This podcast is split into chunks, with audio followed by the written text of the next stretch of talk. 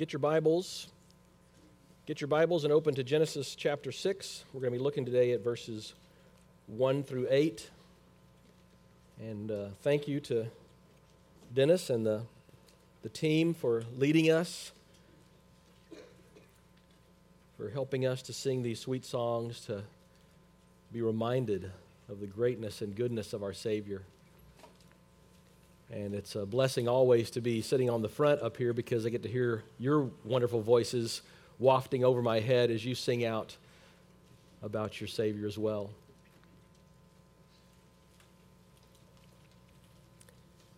We live in challenging times. Most of us probably understand that. We see around us storm clouds. We see around us challenges. We see increasing sin and wickedness, violence increasing, lawlessness, those who are lawless not being held account by those who lead us. Many, many challenges, sober challenges, frightening challenges. And these days are not unlike the days of Noah in our passage. And so as we come to this passage today, we'll read it as is our custom here. We'll read it and then I will pray. But my prayer for you is that you would think soberly about this time in our Scripture and think soberly about the time in which we live today. Take seriously the warnings of Scripture that were given to the people of Noah's day. Think soberly and think righteously about the warnings that are being given to us as we think about our day and how it is that we ought to live during these challenging times. Let's read. This is the Word of God. We believe it. We believe it's inerrant and infallible. When man began to multiply on the face of the land and daughters were born to them, the sons of God saw that the daughters of man were attractive, and they took as their wives any they chose. Then the Lord said, "My spirit shall not abide in man forever, for he is flesh. His days shall be 120 years. The Nephilim were on the earth in those days and also afterward, when the sons of God came into the daughters of man and they bore children to them. These were the mighty men who were of old, the men of renown. The Lord saw that the wickedness of man was great in the earth, and that every intention of the thoughts of his heart was only evil continually. And the Lord regretted that he had made man on the earth, and it grieved him to his heart. So the Lord said, I will blot out man whom I have created from the face of the land, man and animals and creeping things and birds of the heavens, for I am sorry that I have made them. But Noah found favor in the eyes of the Lord." Let's pray. Father, we thank you for your word today and for this blessed day to gather that you have set aside for us, that we call the Lord's Day, that you have referred to in Scripture as the Lord's Day. And it is your day. Father God, it is your day. Jesus, Son of God, it is your day. Holy Spirit, it is your day. It is God's day to gather. We gather as your children. We gather as your bride. We gather as your elect people who you have covenanted with to celebrate you, to worship you, to proclaim your greatness, and now to read your word. Help us, Lord, by your Spirit to understand these challenging passages. In your Son's name we pray. Amen. There are four elements to my sermon today: deadly choices, divine patience, the depravity of man, and divine grace. But first, I want to dive right into some of the challenging parts of this passage. This is a difficult passage. It kind of I find myself kind of chuckling when I looked at a number of commentaries, and a number of them said this is one of the most difficult passages in the Bible. And I said to my fellow pastors, brother pastors, thank you. And they said, you're welcome. So I want to come at this passage with humility. Godly men that we love and adore, men that we'll be hearing even at the Shepherd's Conference in a few days, disagree on some of the points of this passage. And so I'm just going to jump right in. And so the beginning here, I'm going to refer to a number of people. But the challenge is there are four options here on who the sons of God are, I believe. And I listened to a wonderful sermon by Dr. Steve Lawson that was very helpful to me on this passage, and I'll also refer to Dr. Peter Gentry at Southern Seminary as well.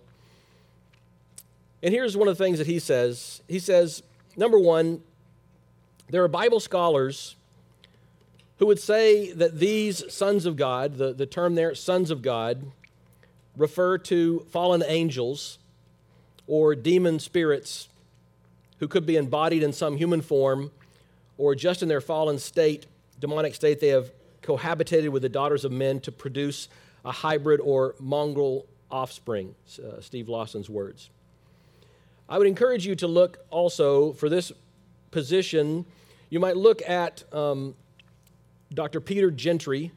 He has a thing from Southern Seminary. If you just did Dr. Peter Gentry and put this passage in, he gives a very good explanation of the term sons of God and how that term occurs in the Old Testament a few times. And usually when it occurs, it refers to angels. So the question here in some level is, are these angels, the sons of God, or are these men? So are they angels or are they men? Steve Lawson says, and I'm quoting from him, I don't think that's the proper interpretation for this, which would be the sons of God are angels or demonic angels. He says sons of God is used 3 times in the Old Testament in the book of Job to describe angels. But he believes that this is based more on sensationalism than proper interpretation. Those are pretty strong words. And you can see for yourself, if you do some research on this, that men fall on different areas of this, godly men that we respect. Jesus himself said in Mark 12:23 that the angels neither marry nor are given in marriage. And so I would think that it could be too far of a stretch, and it could be reading too much into this passage to believe that these sons of God are angels who have the ability to cohabitate with human women. John Calvin refers to this in his commentary on Genesis, and he also doesn't believe that that's a possibility. I'll come back to this in a minute. A second option is that these are mighty men, these Nephilim that are referred to here. The sons of God are dominant powers that are often tied in with the Nephilim in verse 4. They're mighty men, they're proud, they're arrogant, or they're dominant. And they're dominating weak women and pushing themselves upon them. But the text doesn't really say that as well. The third option is these sons of God are from the line of Seth, the godly line of Seth, and the daughters of men are from the line of Cain. Lawson believes that this might be closer to the truth. I agree with him. But the fourth option that I think is key, that unlocks the passage, is very simply this: that the sons of God are exactly what they say they are. They are the sons of God. They are believers who have been adopted into God's family. John Calvin believes that the true interpretation of any passage is that which is most plain and obvious. And what seems to be most plain and obvious is that the sons of God are indeed sons of God. They're believers who may have come down through the line of Seth, and the daughters of men are just that. They are daughters of men. They're not daughters of God. They're not of God. They are daughters of men, meaning that they are unbelievers. And so what we have here is believers Those who follow God, and in our passage a few weeks ago, it says, at this time, men begin to call upon the name of the Lord. And so this is the trajectory of godly, faithful people who are calling on the name of the Lord in a covenant relationship with God and calling upon Yahweh, who now as they begin to multiply, begin to choose wives for themselves because of their attractiveness, because of their physical appearance, because of everything except their faithfulness to Yahweh. They saw that the daughters of men were beautiful. They were attractive. And so this excitement on the inside of them, this lust, drives them to just choose whichever daughter, whichever wife they want. Yet they were not looking at the heart. They did not see faith. They did not see devotion to God.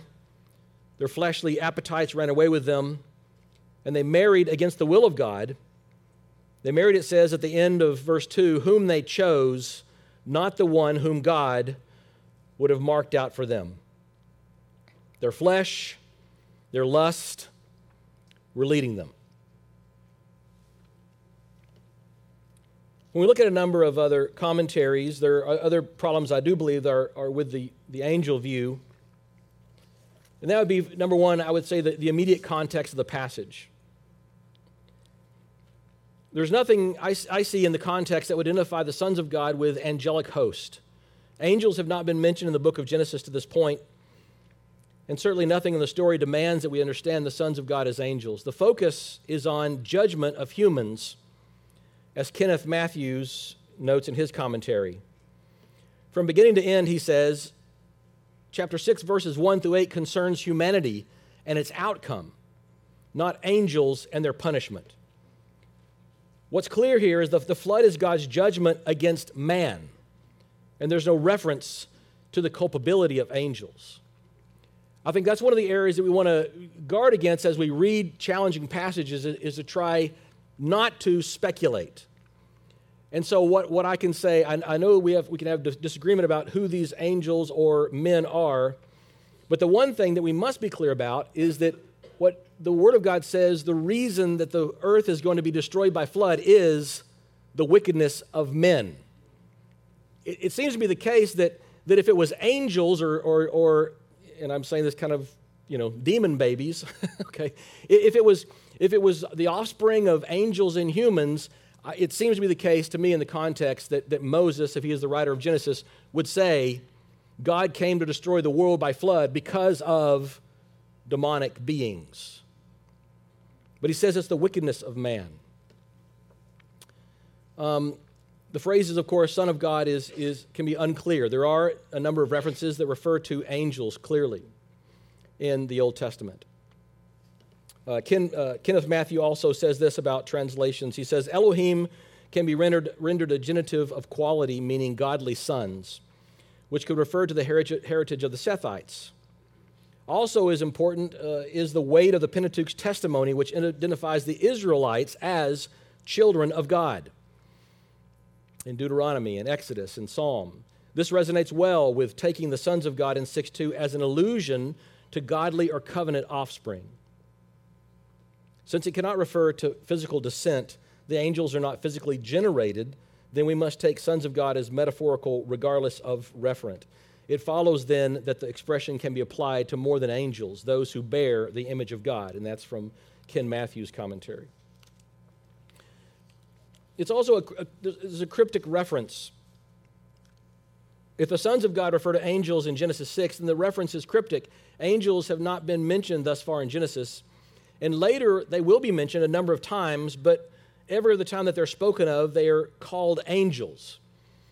So when the angels come and visit different patriarchs, when the angels are seen, they're called angels, and so why not just call them angels here? Another challenge will be that angels don't have physical form. And speaking of the angels, Hebrews 1:7, he makes his angels winds, his servants a flame of fire. Hebrews 1:14, are not all angels ministering spirits to those who will inherit salvation?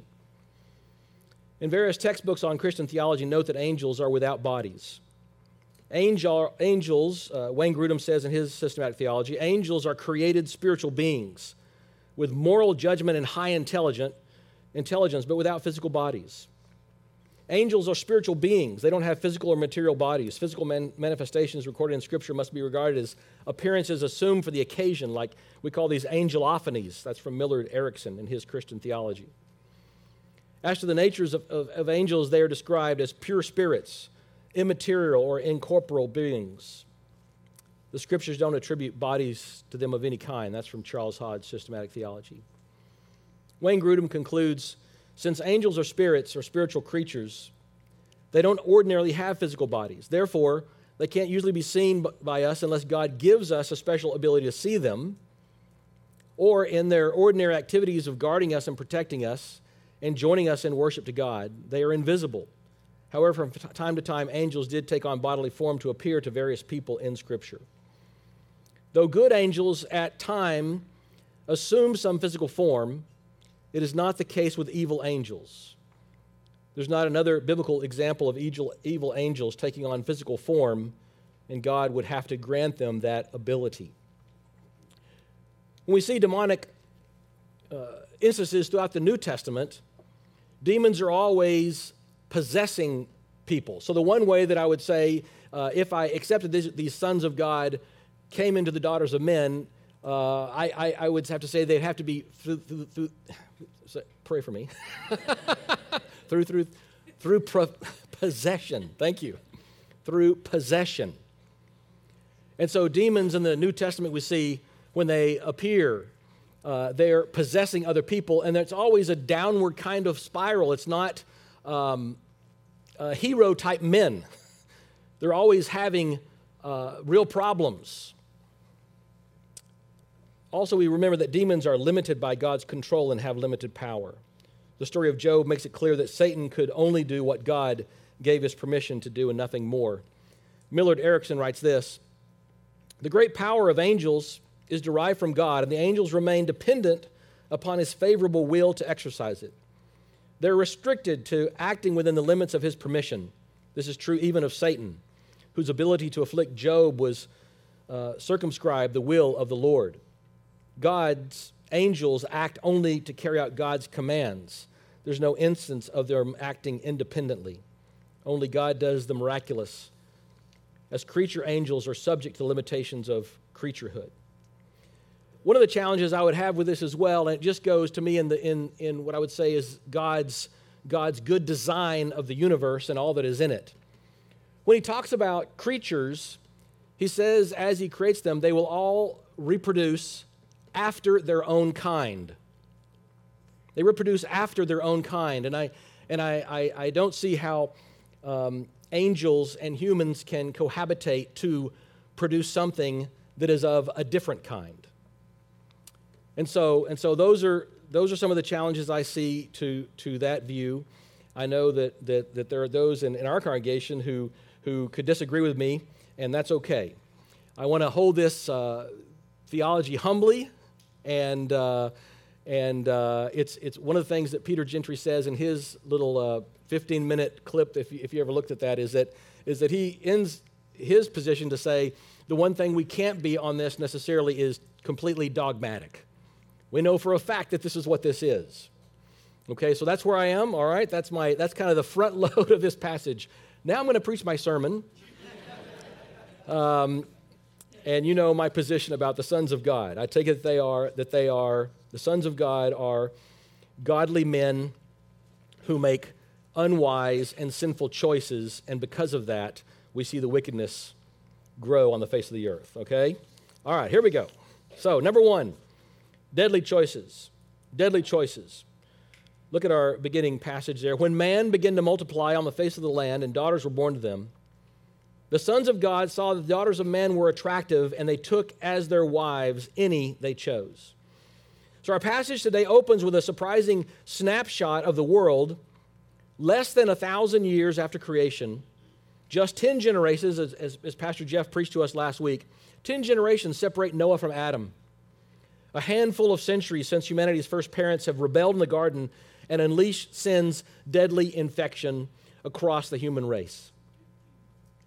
Yet already by Noah's day, this virulent disease has metastasized dramatically. Like a cancer, We've fought cancer in my household with Hayden. And we've seen cancer break apart and spread. And sin is like that. It spreads, it metastasizes, it grows, it infects. Echoing the account of creation, Moses tells us the population has grown rapidly as men have multiplied on the face of the land. But as we arrive in Genesis 6, something has terribly gone wrong. This passage reveals that the deadly disease of sin has corrupted human hearts, and now it erupts openly across the landscape. Depravity and rebellion saturate the earth as the wickedness of man spreads unchecked in every direction. How did the world spiral so quickly into such deep defiance against their Creator? The writer to Genesis puts his finger on the root issue in verse 2. As the sons of God saw that the daughters of man were attractive and took as their wives any they chose. Right away we notice a disturbing compromise as the sons of God choose wives based merely on outward appearance rather than spiritual compatibility. What's worse, they did this indiscriminately, not just tolerating, but welcoming intermarriage with pagan unbelievers from the daughters of men. And we know, because we're standing on this side of history, why this doesn't work. It never goes well, does it? Think of Solomon choosing pagan wives and how his heart is led astray into demonic worship and idol worship. Those of you who are singles, who are yet unmarried, listen to me. Who you marry is of vital importance. Who you marry is of vital importance. No doubt these deadly choices didn't seem so dangerous at first. We can imagine the excuses that these believers may be used to justify their willful disobedience. After all, pagan women were attractive and inviting. Refusing them might limit one's options considerably. I mean, look, come on, either I could be alone the rest of my life or I can marry the pagan. Besides, perhaps their faith would rub off over time if they modeled it winsomely. Maybe they could lead their unbelieving wives and children to embrace the God of Adam or Seth somewhere down the road. But once this faithful line was crossed, there was no going back. Sin rarely shows its full colors up front. Rather, just as the tools of an enemy infiltration are initially disguise and deceit, so the alluring guise of temptation leads step by step down a path toward certain doom. Deadly choices always carry deadly consequences. Deadly choices always carry deadly consequences. Before long, wholesale apostasy supplanted covenant faithfulness to Yahweh. This cycle does not represent some anomaly unique to Noah's day. Wickedness always goes from bad to worse. Unless unchecked, wickedness, like inertia, will continue going on from bad to worse unless it's affected by an outside force, like inertia. It must be checked by an outside force. And here, of course, in our sober passage, the outside force is the God of the universe. We see it in our own culture. Marriage, we think about 60 years. I can remember going to my church in Greenville, Texas, and the pastor had a special series over the summer. This is probably 1972. The pastor had a special series called Hot Issues, like Facing Our World or something like that. And he had like 6 different sermons, and there was one about abortion and one was on homosexuality. I was probably in 4th or 5th grade. I remember thinking to myself, what? What do you, I had no comprehension.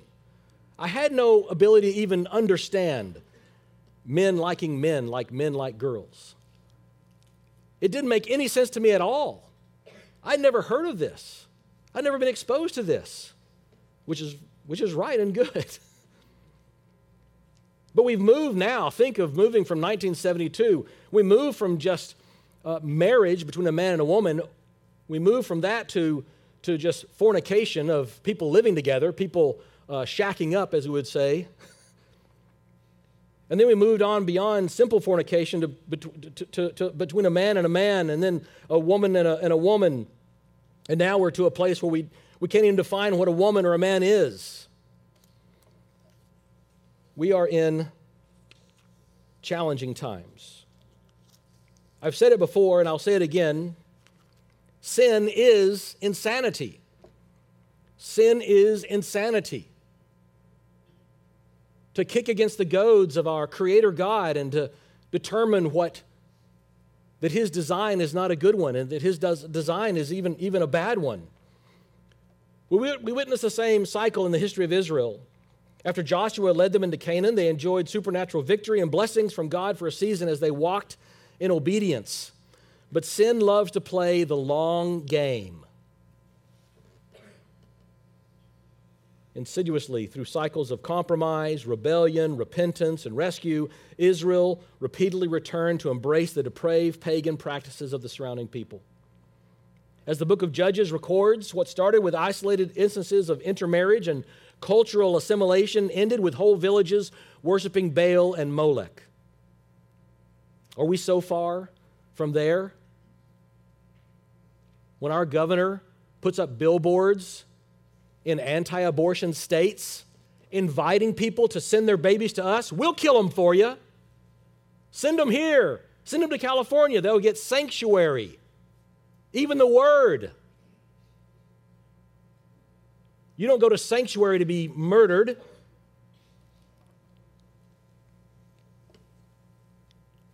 A seasonal slide into moral relativism opened the door in those days for children to be burned alive and sacrificed.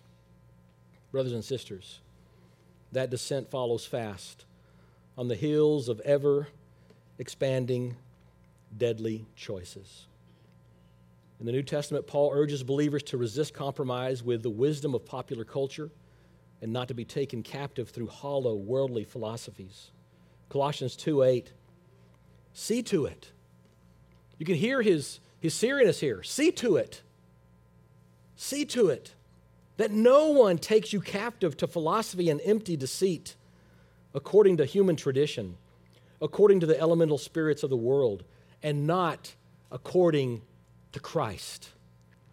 How do we guard our children? How do we guard our families? How do we guard our city, our state, our nation?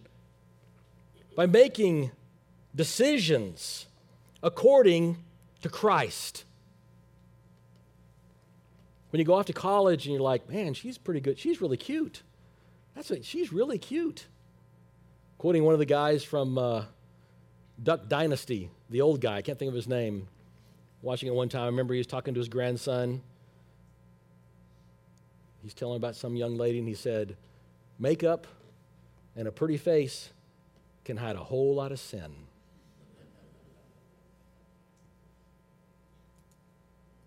Young brothers, listen to me. Young brothers, don't be like the men of Noah's age who see a woman who's attractive and choose anyone that you want. You choose a godly woman, a woman that God would choose for you. Young women, when that young man comes and he's really handsome, he's got a jaw like some star I don't know. He's got muscles. And he comes up and tells you how pretty you are and how cute you are and starts saying all the right things. The first thing, you know, people will say, this is from the pit of hell right here. Oh, you should never talk about what on a first date? Religion or politics? Ask my wife. She'll tell you those are the only things you should talk about on your first date. That's the only thing you should talk about. Thank you, sister. My wife thanks you. Religion and politics. Do you love Jesus? Do you believe the Word of God is the Word of God? If you don't believe this, if you don't love Jesus, get away from me. I can be your friend. Then it's not a dating enterprise. It's an evangelistic enterprise, right? But this is not a man for you if he doesn't love the Lord. How can he lead you in the ways of righteousness? How can he love you as Christ loved the church? If he doesn't love Christ, how can he love you as Christ loved his bride? He can't. That's the simple answer. All right, enough of that. He started, thank you. Paul also sternly warns us to avoid even casual association with so-called brothers who walk in unrepentant sin, because bad company corrupts good morals. James sounds a similar refrain, reminding that friendship with the world is hostility toward God, staining those who embrace it as spiritual adulterers, James 4:4. John closes his first epistle with an urgent warning for disciples of Jesus to guard ourselves from idols that teach teachings that are falsely attributed to God. John Calvin on this very point says this, when talking about marrying an unbeliever. He says this in his commentary on Genesis. It was an intolerable profanity to pervert and to confound the order appointed by God, meaning the marriage order. A believer and a believer. It is not a light crime to violate a distinction established by the Lord. The worshipers of God are to be separate from profane nations, but they prostituted themselves in the succession of time, meaning over multiple generations. The sons of God would then degenerate when they bind themselves in the same yoke with unbelievers. They formed illicit marriages after their own lust by mingling themselves with the wicked. They profaned the worship of God and fell away from the faith. Brothers and sisters, God could not be more clear on this vital principle. Deadly choices pave the road to destruction. When we tolerate sin, when we embrace worldly philosophies or partner in religious endeavors with unbelievers, we abandon discernment and common sense.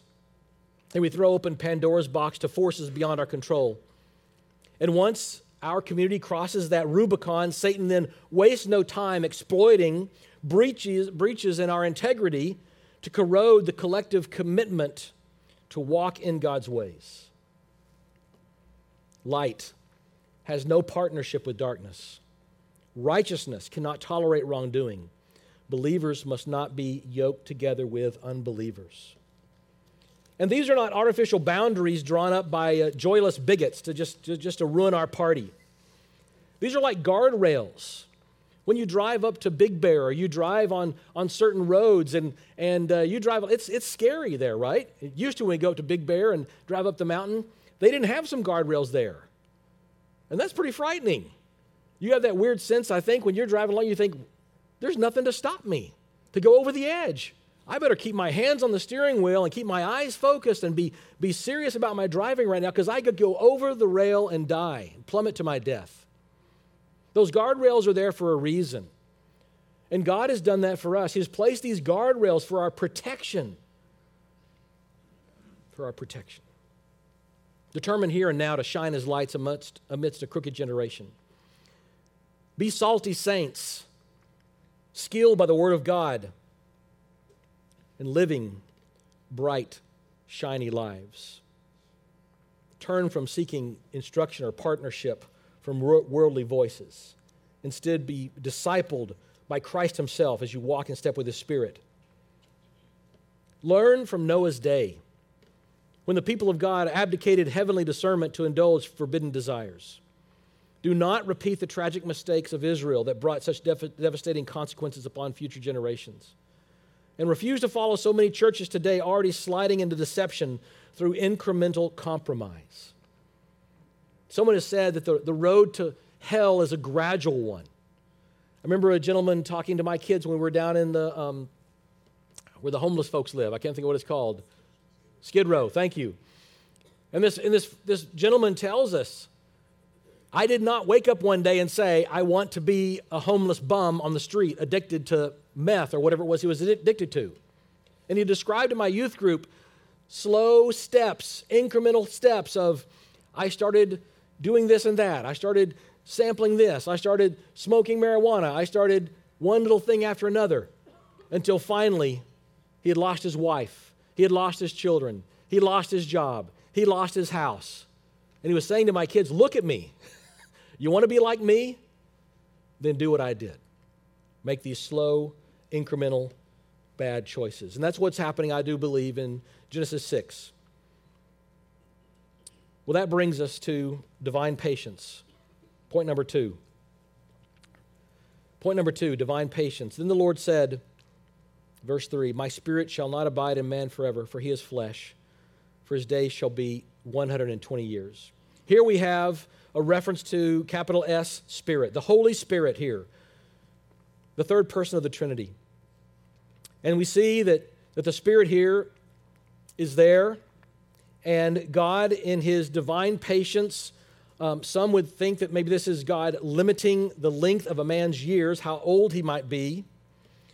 But we think, I think more what the Lord here is saying is that my patience will not go on forever. He is warning the people of Noah's day. He is saying, I'm going to give you 120 years, basically. From exposing the deadly nature of sin, Moses' spotlight shifts to this divine patience and persistent mercy of a loving creator toward an openly rebellious creation. As a holy judge, God had and has the right at this point to justly eradicate mankind from the face of the planet. Remember what he said to Adam, on the day that you eat this, you will die. From that point forward, it is right and just for God to wipe out any sinner that he chooses. What's amazing about God is not that he's going to drown all of the people on the planet except for 8 people of Noah's family. What's amazing is that God hasn't done it already. And we'll stand and see a clear distinction as well. He doesn't spare Noah because of Noah's sinlessness. We'll get to that in a moment. Yet devastating judgment is not God's first response. Instead, we find here a long suffering. We talk about patience. If you're a patient person, you have an ability to suffer long. I really struggle with that. If you don't struggle with that, think of yourself in your next doctor's appointment. I walked in the other day, and I'm sitting there in the doctor's office, and I'm thinking it's going to be 20 or 30 minutes, and I'm there like an hour later, and I'm thinking, oh, come on, come on. I'm suffering here. Don't you see me suffering? God has the ability to suffer long.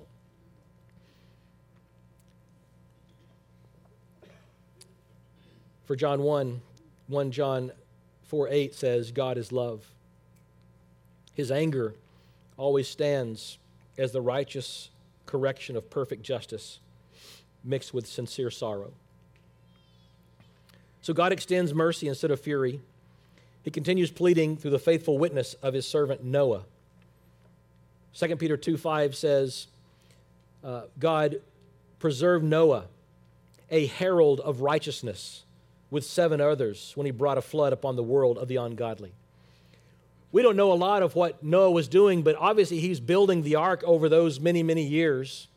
And we know that he was a herald of righteousness. Noah was a preacher. And as he's telling his sons, hand me another board, go get some more gopher wood, let's do this, let's do that. You can imagine people watching him thinking, what in the world are you doing? Scoffers scoffing. What are you doing? It's going to rain. It's going to come a flood. What's a flood? Most scholars believe it hasn't even rained on the earth at this time. And so what is he doing? And he's preaching. He's a herald of righteousness.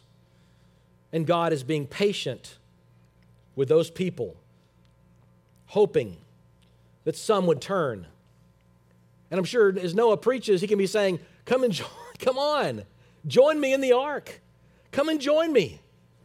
But who gets in the ark with Noah? His wife, his 3 sons, and their wives. 8 people saved from the justice of God. Through the scriptures we see, century after century, God continues crying out through the prophets, through circumstances of every kind.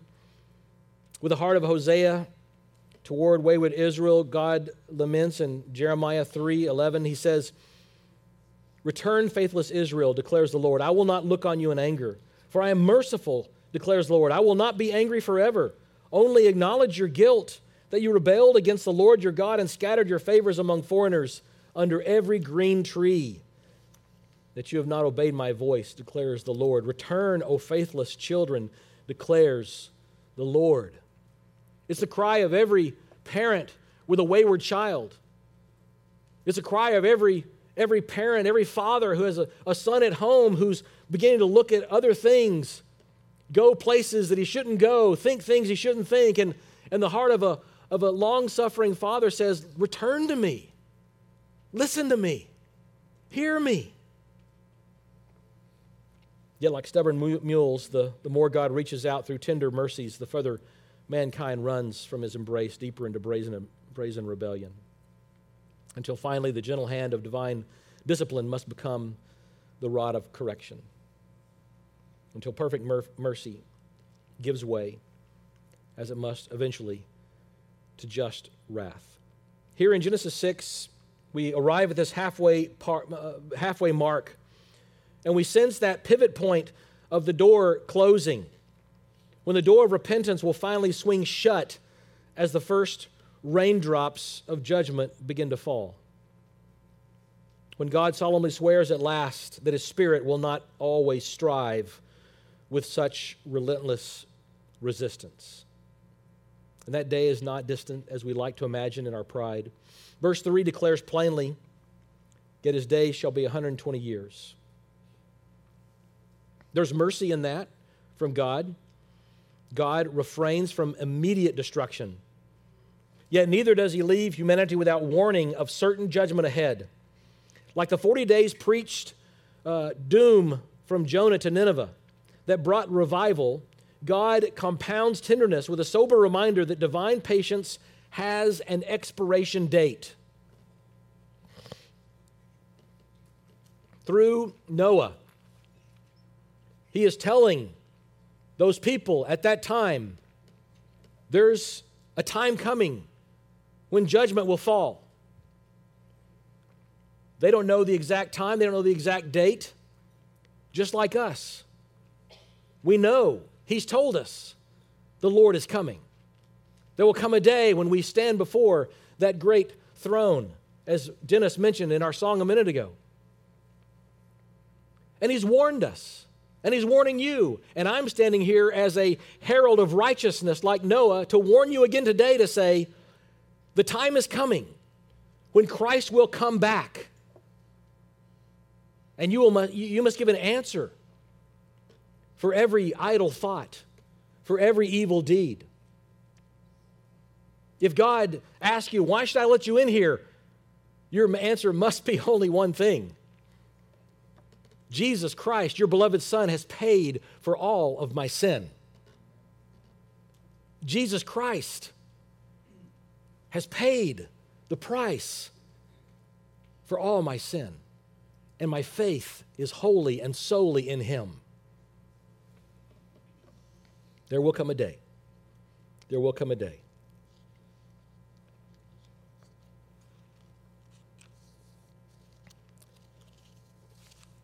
Judgment never stands alone. It always trails on the heels of despised mercy. That's the amazing thing about the depravity of man's heart, is that God can offer mercy and grace, and man can continue to turn a blind eye away, turn a deaf ear to, I love you, come to me. Listen to Christ's compassion toward resistant Jerusalem in Matthew 23. And you hear the same cry from Jesus that you hear from the Father. "O Jerusalem, Jerusalem, you who kill the prophets and stone those sent to you. How often have I longed to gather your children together as a hen gathers her chicks under her wings, but you were not willing. Look, your house is left to you desolate, for I tell you, you will not see me again until you say, blessed is he who comes in the name of the Lord. Brothers and sisters, let none mistake the heart of the master when he must discipline those he loves. If his judgments were not perfectly tempered by mercy, if God did not plead long with mankind, if he refused to keep providing fresh opportunities for the impenitent to turn, then who could stand? As David rightfully declared, after grievous personal sin, if you, O Lord, kept a record of sins, Lord, who could stand? It's because of God's great mercy that he is waiting with divine patience, divine patience.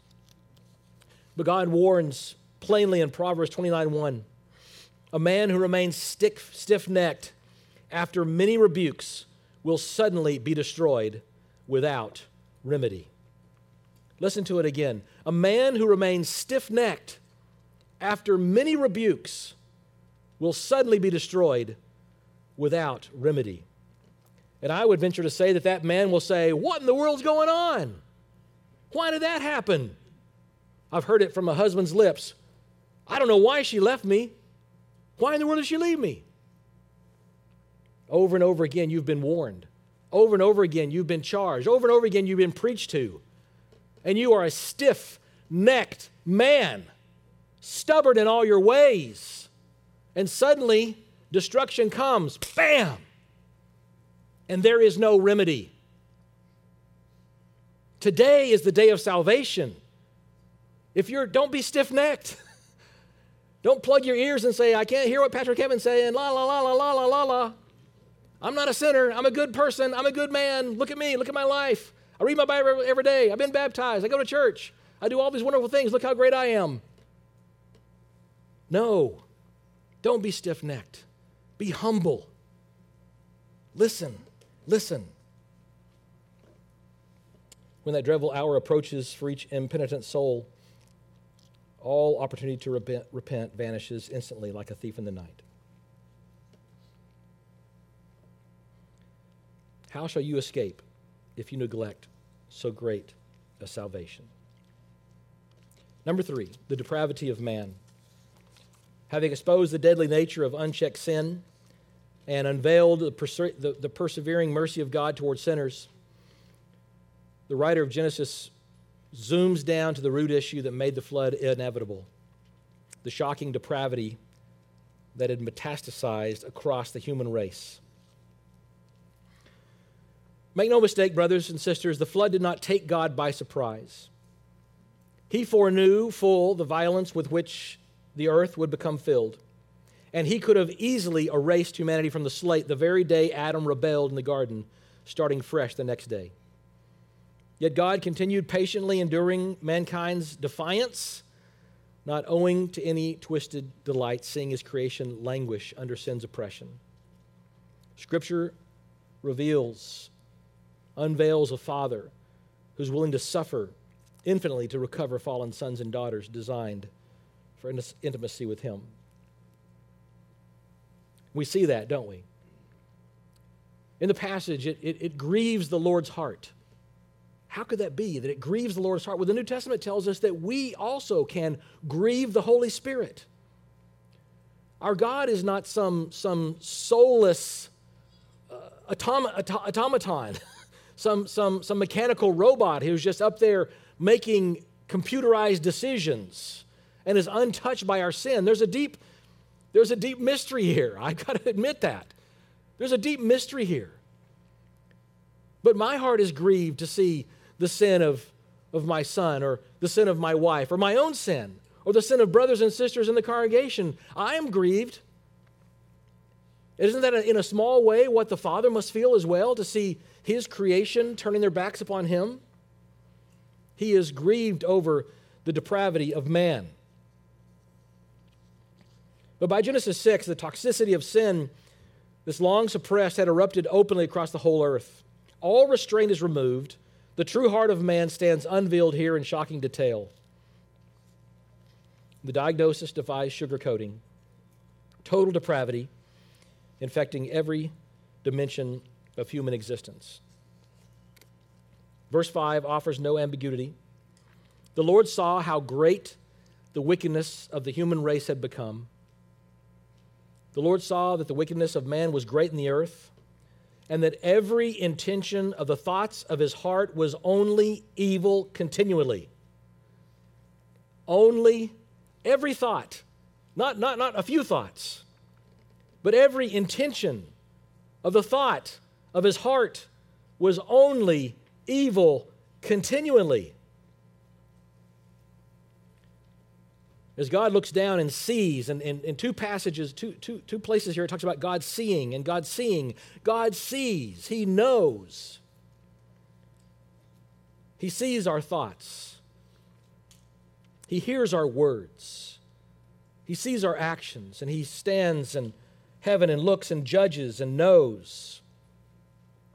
This is a world fully abandoned to doing what is right only in its own eyes, and the consequences were devastating.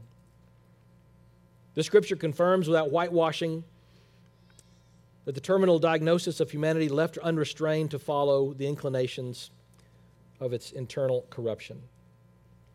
Unrestrained man, left to his own devices, fallen man will again, as I said before, go from bad to worse.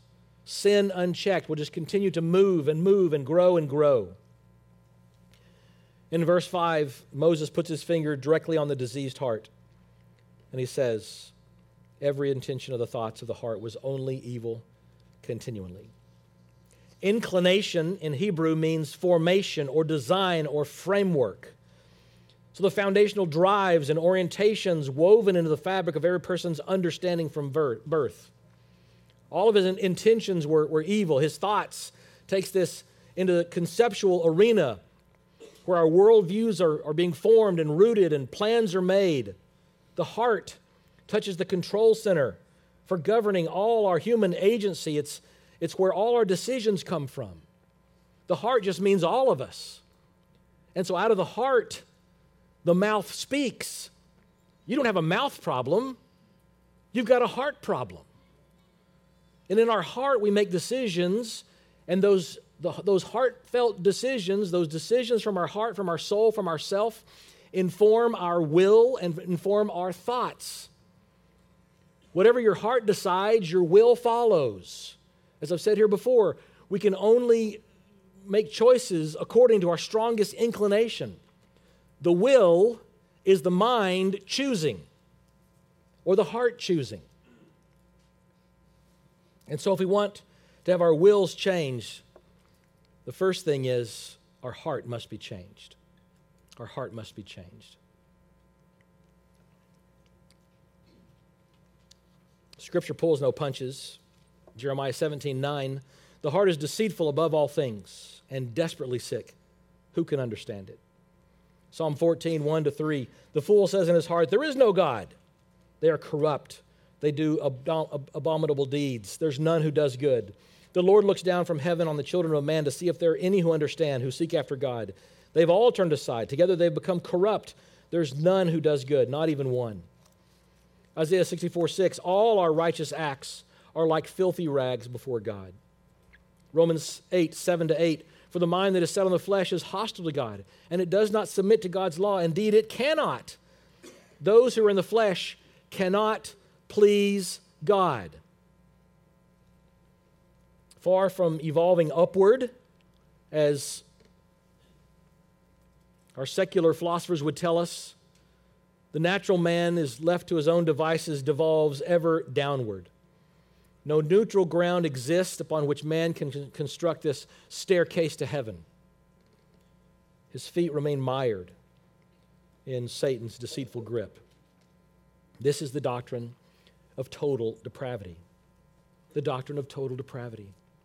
It's not that man is as bad as he can possibly be, but that every ounce of him, every bit of him, his mind, his will, his emotions, everything about him has been corrupted by the fall, completely and totally depraved. And we must rightly grasp this catastrophic condition that results from the fall, because failing here inevitably leads to further confusion regarding biblical thinking. If we downplay human corruption, then you diminish the depth of grace required to redeem anyone. If I reject the doctrine of total depravity, then you must believe there's some little righteous reservoir somewhere inside you that where you can make really good and godly choices. It diminishes grace. Rejecting total depravity diminishes grace, because God then, like Allah, will just put his finger on the scale and tip it over, because all your good deeds are on one side and your bad deeds are on the other. And what does Allah do? An Islamic scholar told me one time, Allah puts his thumb on the scale and tips it over a little bit for you. That's how you get into heaven or into paradise. But no, if you put all your good deeds on one side, all your bad deeds on the other, guess what? There's no real good deeds, are there? They're all, you're like, wow, what's on that side of the scale? What is that over there? Oh, those are filthy rags. You thought those were righteous deeds. Oh, God. You thought those were righteous deeds? Those are filthy rags. No. We come before the Lord empty, broken, sinful. Say, God, cleanse me, help me, save me. Lord, take these filthy rags. Take these filthy rags and dress me in the robes of Jesus' righteousness.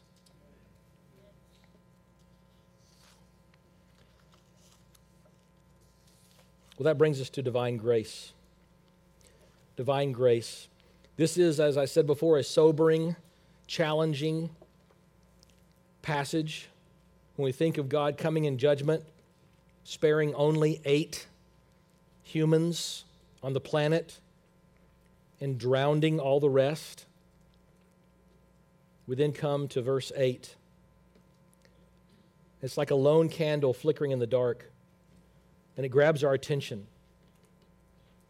There's relief here for us from this distressing vision of mankind's death spiral. There's a glimmer of hope. What does verse 8 say?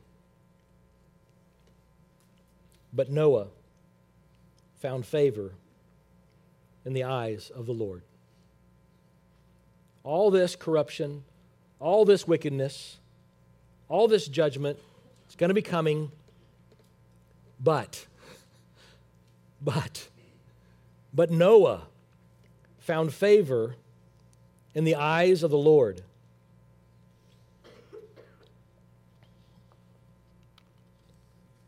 Here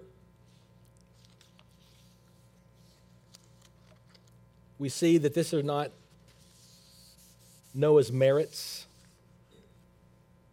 It doesn't say that Noah was sinless. Noah was completely righteous. Noah was perfect. Noah was better than those around him. The Word of God says Noah found favor in the eyes of the Lord. The word used here for favor means acceptance not earned by performance. It carries the sense of unmerited grace.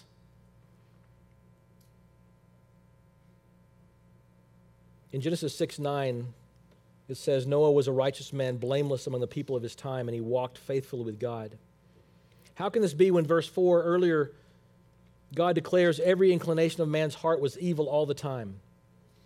Noah's consistent obedience only becomes intelligible when we grasp that divine grace enabled what remained humanly impossible in his nature. Make no mistake here. Noah does not receive this special grace owing to any partial virtue that separates him from the rest of humanity and their slated destruction. As Isaiah reminds us, even our most righteous works, apart from God's empowerment, compare like filthy rags before his holiness. The singular distinction that sets Noah apart, what positioned him to become a favored instrument of salvation in his generation, was that God, in his lavish mercy, set his covenant love upon this undeserving sinner to grant him power to walk uprightly by faith in reliance upon his God. Noah found favor. God sets his favor upon Noah. We know from Hebrews 11 that Noah is a man of faith.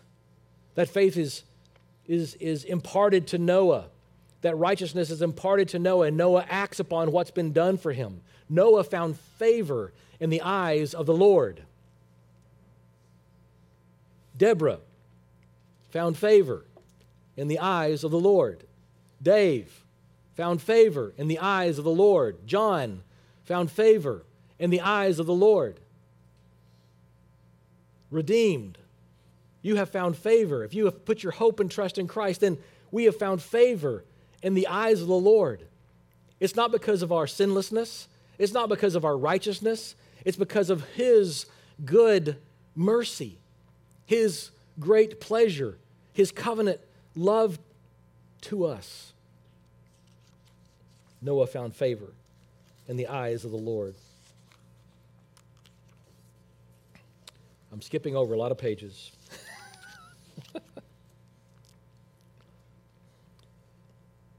So let's wrap up with this. We know where this is all going to go. Someone's going to be preaching it in a couple of weeks. We move toward the flood. And what happens there? God comes in judgment. The raindrops fall. God places them in the ark and closes it with his own hand. And 8 people are saved by water and through water. The wicked are washed away, and the righteous are left behind. And so what we see is the only way for them to be saved was to be in that ark as God's judgment falls upon the rest of the world. And so for us today, there is an ark. There is an ark. And that ark is Christ. Because judgment will come again, not by water, but by fire. And for those who are not in the ark, they also will be taken away, washed away. So my encouragement to you, brothers and sisters, friend, is to check yourself today. Am I in the ark? The ark that is Christ. Will I be saved to be with God forever? My hope and my prayer is that you will. Let's pray. Father, we thank you today for this day. We thank you for your word. Lord, may you fill in the gaps of all that I have said in my preaching. Help us to be reminded that you are a God of great patience.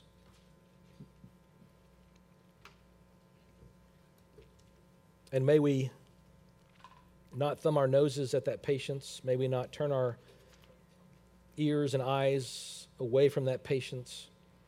May we instead hear your cry. Come to me.